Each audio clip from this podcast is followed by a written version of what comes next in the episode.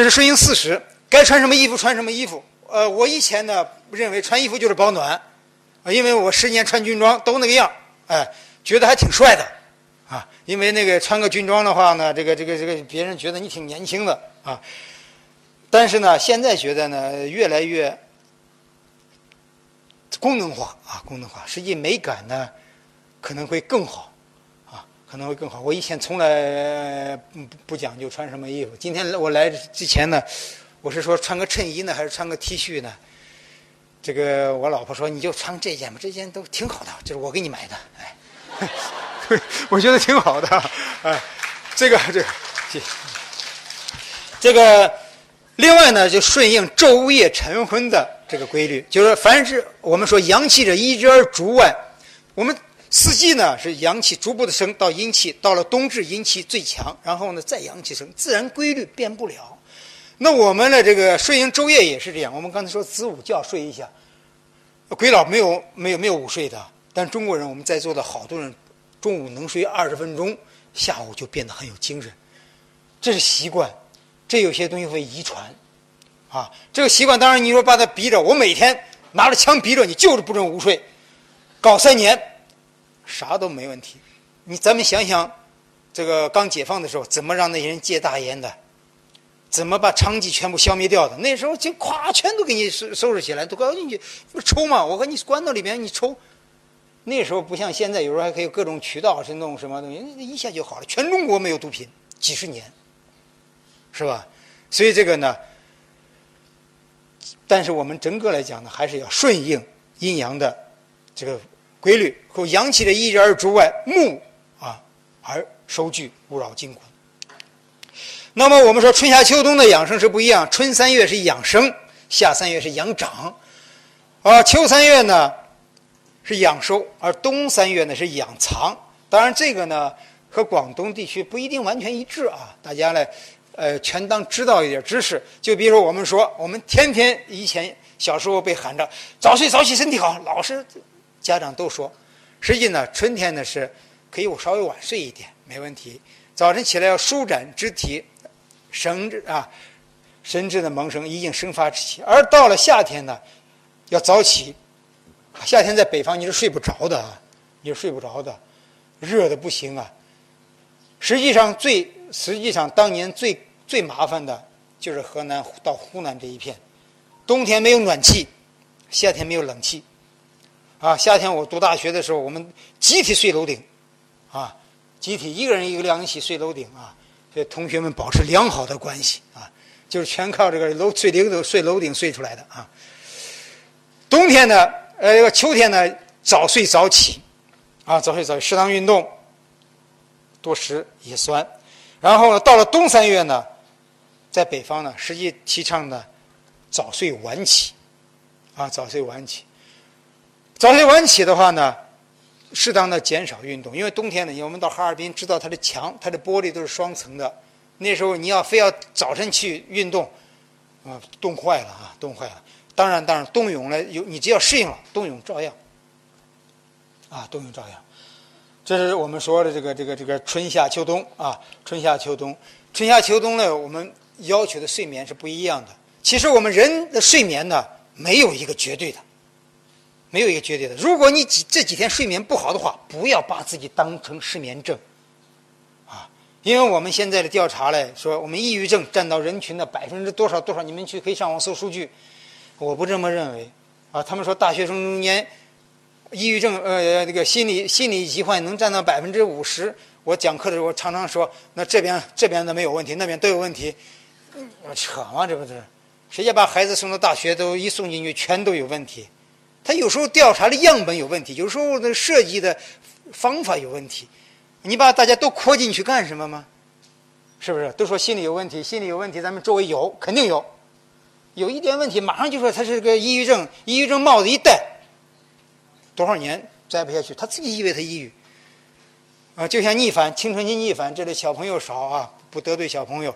我们那时候在座的老同志，那读读读初中的时候逆过反吗？老妈一顿痛揍，你还腻了，你还反呢，对不对？但现在呢，呃，青青这个青少这个青春期逆反，这个这个这个更年期，咱们这女同志到了五十多岁快停经的时候，觉得自己不更，都对不起人民、对不起党似的，那马上都有有问题，有问题会出现。因为一绝经之后呢，雌激素分泌会减少，但是有些人呢是不一样的，不不一定每个人都一定要去更。这个这个这个这这这是自然规律，每个人我们在座的每个人长得都不一样，你给我找任何一个人。都不一样，每一片这个世界上每一片树叶都不一样，每一片河流不一样，每一个人都不一样。我们每一个一，我们所有的人都要吃一样的药。所以西医现在，西医现在已经变了，它个体化治疗，个体，他也搞个体化治疗。没有人长得一个样，病都完全一个样了。咱们每个人把肝脏拿出来，他还都不一个样。得到肝炎都是哪一个病毒引起的？病毒引起的，它真的不一样啊，不一样。所以我们讲呢，个体化的。中医讲究辨证论治。是根本，啊，是根本。那么晨起的时候呢，啊，我们说阳气出生而未生，这时候呢可以适当的活动；而傍晚的阳气潜藏，这个做不到。啊，给同志们说，我也做不到，因为什么呢？我住在南方医院那边，我来华侨医院上班，我对广州的交通呢是极为的感感觉到比较痛苦。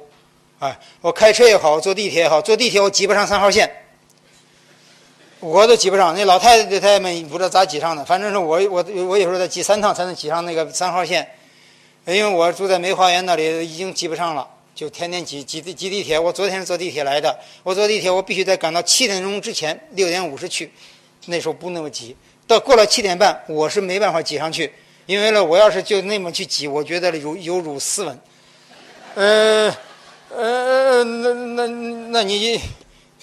那你就那什么，开车来的话呢，这个黄埔大道、广州大道、黄埔大道一路都动不了，哎，非常的有些时候，我从这里回家开车，我最多开过一个小时二十分钟，从这里到梅花梅花园的宾馆，所以这个这个这个，所以我我现在也是晚上运动，我没办法，但是我认为有运动比没有运动好。如果大家年龄差不多的话，呃，不一定晚上跳广场舞，白天跳，啊，早晨去跳跳，啊，可能更好，更注意阳气。啊，当然了，《老人报》了登了我一个记者，才说找采访我的文章，说我说广场舞是咱们的第几大发明，对世界是绝对是重大贡献。然后我后边是很小的注了一句，我说希望呢，大叔大妈们来跳舞的时候把音响放低一点，放低一点。在这也呼吁啊，如果你可能影响的话，就影响周围的人，跳舞的时候把音响放低一点，啊，放低一点，因为在小区里面你在下面跳得很嗨。我要头天晚上加个夜班，第二天早上 也很痛苦啊。然后保静养神，中医讲究呢，养生首先养心，让自己的心呢养好。当然这些东西呢，我对大学生讲是不对的。如果大家都去按我这么说，少私寡欲，知足常乐，社会不发展了，他们买不起房啊，哎。但是呢。《黄帝内经》认为：恬淡虚无，真气从之，精神内守，病安从来。我们认为呢，啊，正气存内，邪不可干，邪之所凑，其气必虚。啊，就是你只要有问题，苍蝇不叮无缝的蛋。啊，SARS 除外，啊，SARS 除外，因为零三年我在省中医，SARS 那时候呢，我也接着也那 SARS 不是你身体好就就行啊。但是保精养神呢，最重要的就是这么几条，叫少思寡欲，知足常乐。啊，知足常乐，我觉得特别重要。我我有时候很知足常乐，啊，有一次我给我们的我的我的我的同事讲，我说我很很知足常乐。他说你当然知足了，你能搞个广东省名中医，你还不知足？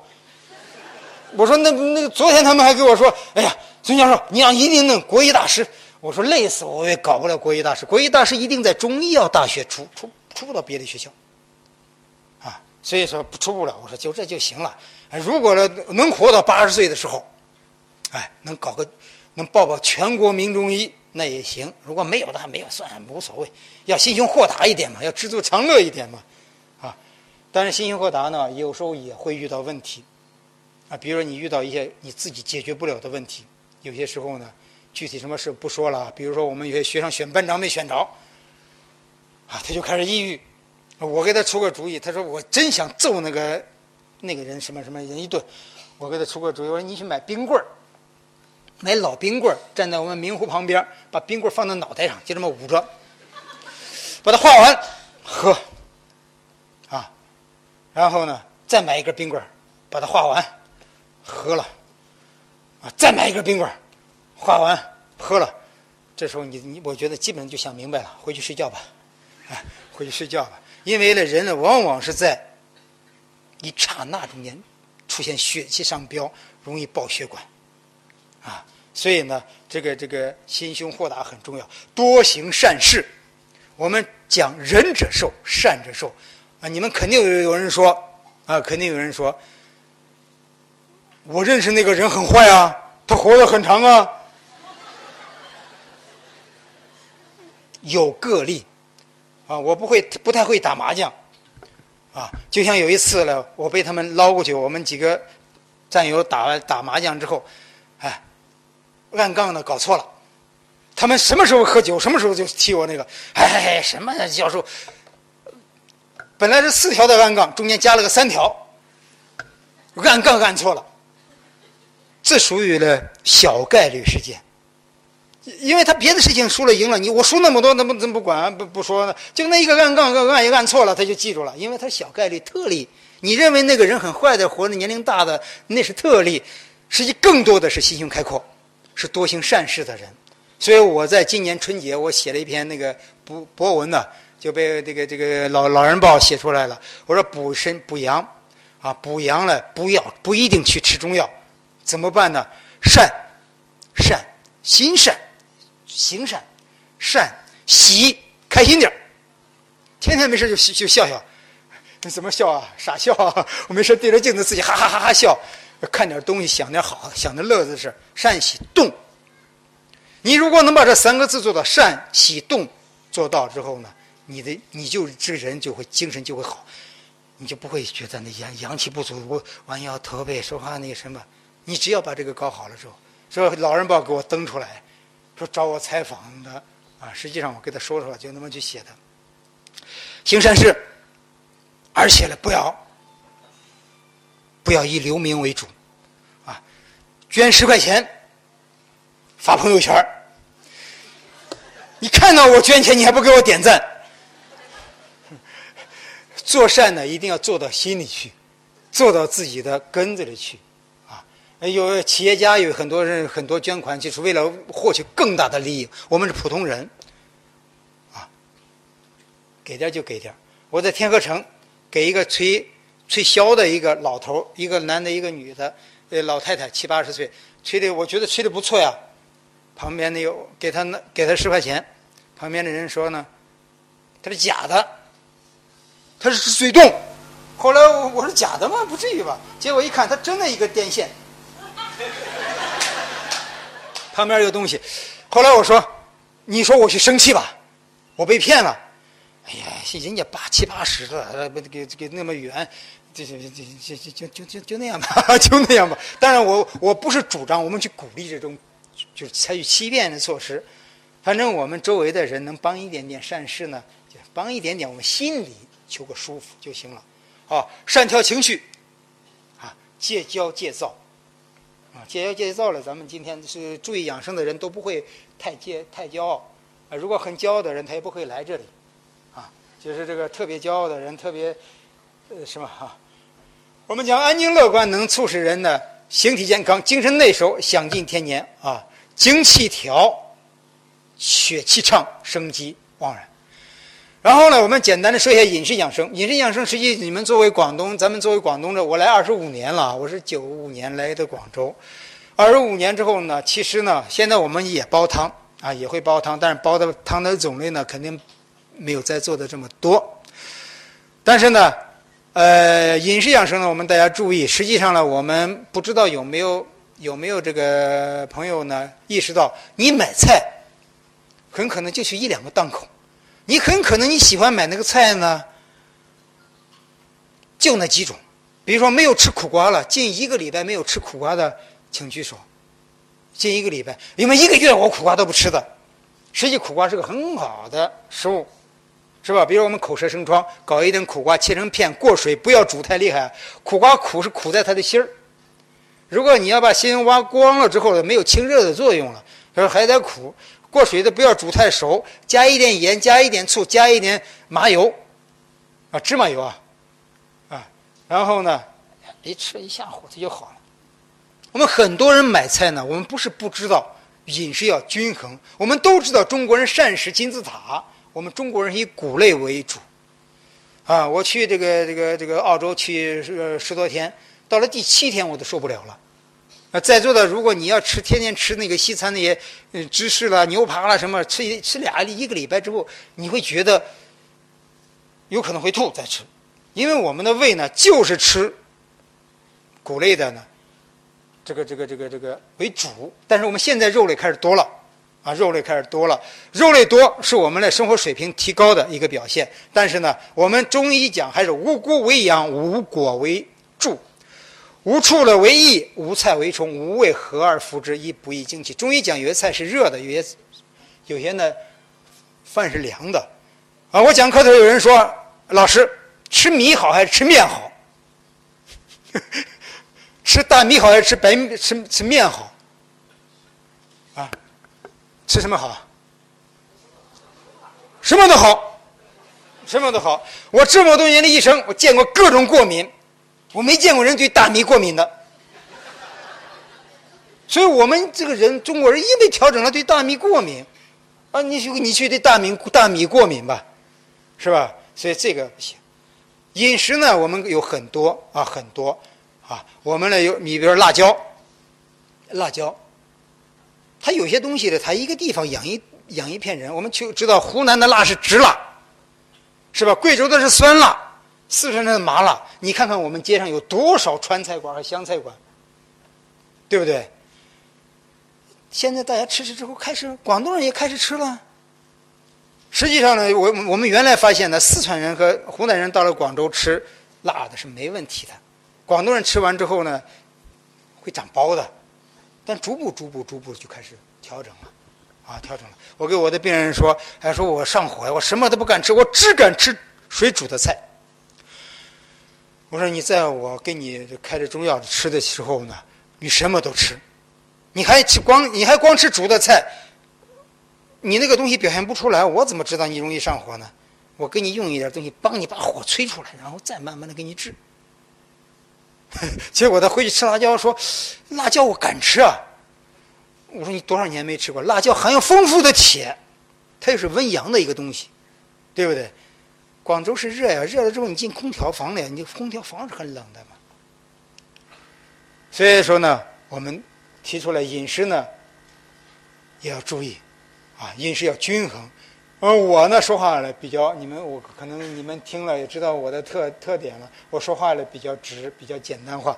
所以在二零零八年九月份呢，广东省呃科技厅搞了一个一个讲座，里边呢就提出《羊城晚报》登出来。说我说的杂食，杂食什么都吃，但广东人实际上已经什么都吃了，连果子狸都吃，啊，这个 那些东西希望别吃了，因为非典我也怕了啊，我也怕了啊。所以杂食要食物多样，谷类为主，粗细搭配，多吃呢这个水果和薯类，要补充的植物蛋白。牛奶、肉等等都要补充，要多。咱们在广东更方便的，多吃海鱼，啊，多吃海鱼，尤其深海鱼，啊。然后呢，均衡我们的饮食。这些食物没有什么是更好的，没有什么是越贵越好。还就再贵的药再贵的这个这个食物吃进去之后，它一分解，也就是那么回事，啊，就那么回事。当然了，我们说味过于酸，啊，就要合五味，不要偏嗜。反对过食肥甘厚味，哈，要反对的太过和不及，就是我有饿一顿饥一顿，见到好吃的就猛吃，不好吃不合口味的不吃，这我们反对这些。啊，然后就是运动锻炼，运动锻炼呢，我们提出起居有常，不忘坐牢，做不动的事情不要硬做，啊，我的腰一直不好，影响我很多运动。为什么腰不好呢？我读研究生的时候不是这个样子，我特别瘦，我是只有九十二斤。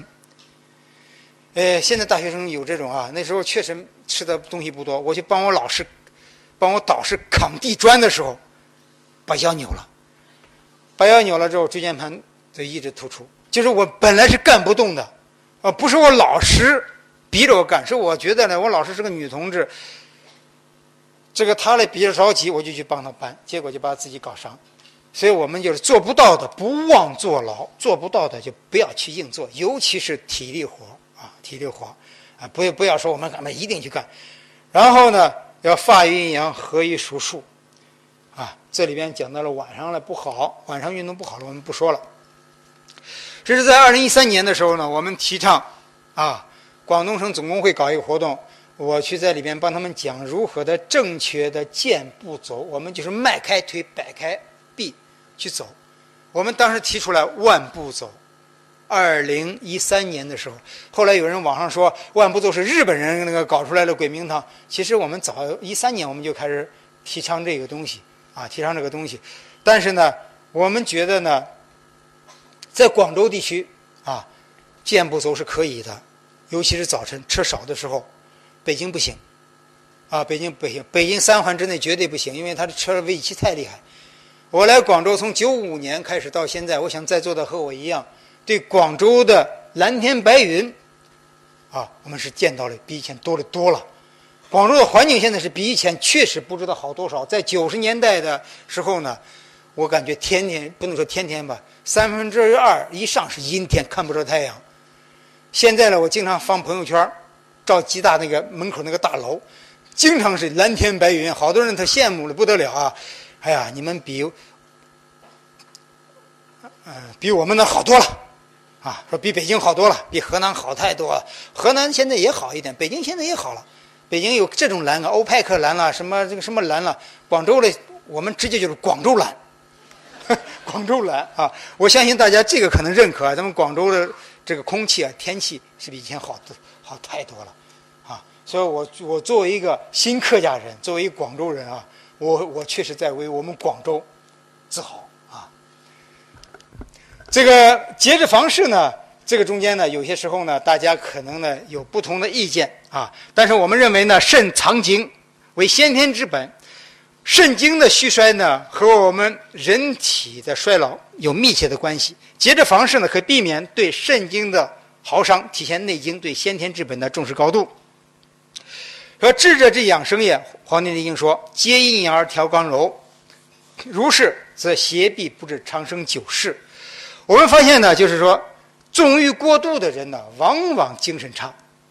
啊，腰膝酸软等等，当然这中间有心理因素。我们中国人绝中国，我们中国男人绝对不会像广告上写的，啊，就是我记得深圳是什么时候楼上有一有一个写的，找个鬼佬嫁出去，就然后呢，我们以前到农村去都是看什么宝什么宝，呃，你好他好惠人肾宝，呃，我们绝对不是这样，我们很大的一部分呢是因为呢心理问题。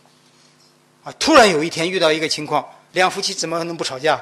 一吵架的时候，突然有一天，性功能出现一点问题，然后呢，就开始说自己是阳痿早泄，是什么什么什么东西。其实很多东西通过心理就可以调整，啊，通过心理就可以调整。所以我们呢，对待节制房事这个事情呢，我们的观点是：不纵欲，不禁欲。性生活呢，是我们人体的，是我们人生的一个基本的生活，是每个人。是大家都必须的，我不说每一个人了啊，因为呢不敢得，现在这个得得得罪有很多人得罪不起。然后呢，我们呢认为呢这都是都是正常的。我们也希望我们中国呢，尤其在我们这种开放啊国际化的开放的大都市，大家谈到性，谈到性疾病，就和谈到慢性胃炎得了肺炎一样去解决。那样的话呢，那那电线杆子上的。广告就会少很多，我们的市民呢健康呢就会提高很多。当然现在好很多了，你想想，二十年之前得了性病，谁敢去医院呢？都是去街边的，都是跟着电线杆子跑啊。《黄帝内经》呢认为呢，我们人体中五脏中肾为水，肾为先天之本啊。那天规呢是先天肾经当中产生的，是肾气充足的一定程度的一种表现。我们可以看看。《黄帝内经》怎么说的？《黄帝内经》认为，女子是七岁肾气盛，齿更发长。女子小孩七岁的时候开始牙齿掉了，开始头发长出来了。到了二十一十四岁，天规至，任脉痛，太冲脉盛，月事一时下，有月经了，可以有子了。但是这种情况下呢，我们大城市里的孩子性早熟的很多，注意给他们吃啊。给他们吃，给给他们买零食的时候，尤其买一些的这个这个这个流行性垃圾食品的时候，大家注意，我不好提名了啊！我要在上课了，直接就把他们点出来了，都是吃那个什么腿吃的，哎，但是现在的这个这个公开场合就不说了，就尽量的把他的饮食呢清淡化啊。然后到三期呢，肾气平均，真牙生而长疾；四期啊，二十八，身体壮盛。实际我们二十八岁的时候，肾气最盛，这个时候呢。呃呃，这个这个孕育下一代是最好的。到了六期呢，四十二岁开始发赤白；到了七期呢，就开始形坏无子了。一般四十九岁到五十岁的时候呢，就开始逐步的月经就开始没了。而男子八岁呢，是肾气是发长迟更。二八一十六岁的时候开始精气溢泄，会有遗会有遗精。遗精是个很自然的现象，精溢精满则自溢，很正常。但是咱们的孩子们呢，害怕。咱们的孩子害怕，咱们的妈妈们呢，爸爸们不给孩子去讲这些东西，他就不知道。他一旦一遗精，他就觉得哇，中医说了一滴精一滴血呀，我丢了那么多血呀，啊，血丢点怕什么嘛，对不对？这个所以要养成血呢，血气血很重要，但是献血都要去。哎，这跌一点没关系，精满的自溢，但是这心理问题，心理对我们影响特别大啊。到了四八，筋骨生龙，肌肉壮满。我们说二三八到四八的时候是最好的生育期。到了五八四十岁开始呢，头发开始有问题了啊。四十岁男性其实四岁的时候有些头发都开始稍微白一点了，也都为正常。有个有个老先生找我看病说：“哎呀，教授，我最近眼花，眼睛看不清楚。”我说：“怎么看不清楚啊？”这我治不了。你不老花了吗？你都五十五六十了，五十多了。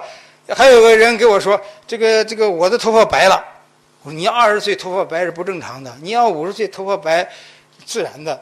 还有个遗传因素，这个治的白头发很难的。我知道一个国医大师治治一个白头发，给人家治了四个月，没没变，没变啊，没变，那个不好变啊，不好变。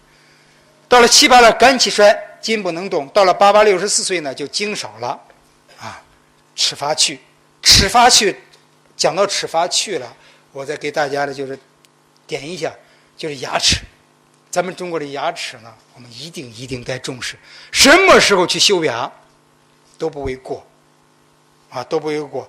啊，牙齿去补了之后，如果经济允许的话，去种牙。这个牙呢，该怎么处理怎么处理。一年呢洗一次牙，把你的牙齿呢一定保持健康。否则的话，到老了之后，那么好多好东西全吃不了，影响身体健康。好吧，这一个多小时，啊，这个过去了。这个我呢也这么给大家呢，呃，讲了一些这些东西，也不知道对大家有用没有。我们呢做一点总结，就是人体的正常的衰老是不可避免的，就到目前为止是不可避免的。当然啊，或许我刚才说。那个那个谷歌他们一旦把基因搞了之后，把我们基因每个人都修一下，一都可以再活五百年。但是目前呢，我们认为无法阻止正常的衰老。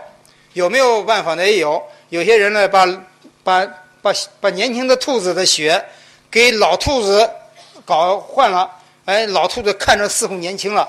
但是呢，到目前为止，这些东西呢，我认为这些东西有有些东西可能和伦理的是相悖的。啊，那将来有钱的人就可以把我们拉过去，把他的霸王血给他，那我觉得不合适啊，不合理。呃，我们目前仍认为无法阻止正常的衰老甚至死亡，但是呢，我们可以通过调整我们的不良生活习惯，比如按时作息，注意保暖，啊，调整饮食结构，加强体育锻炼，然后呢，固肾保精，来呢预防疾病的发生和发展，来延缓生理性衰老的进程。我们可以把生理性衰老延缓它。我们心态好，我们衰老就会慢。我们适当运动，我们衰老还会慢。而且呢，更重要，我们可以避免病理性的衰老的发生。这才是我们最需要的。我们延缓生理性衰老的进展速度，来避免呢病理性衰老的发生。然后呢，最后呢，我把蒲老赵朴初先生的呢一个打油诗和大家呢，呃，共享一下，就是“日出东海落西山，愁也一天，喜也一天。啊，遇事不钻牛角尖，人也舒坦，心也舒坦。每月领取养老钱，多也喜欢，少也喜欢，新旧衣服不挑拣。”好也御寒，赖也御寒，内孙外孙呢同样看，儿也喜欢，女也喜欢，全家老小互慰勉，贫也相安，啊富也相安，早晚操劳勤锻炼啊勤锻炼，忙也乐观呢，闲也乐观，心宽体健养天年，不是神仙的，胜似神仙，好谢谢大家。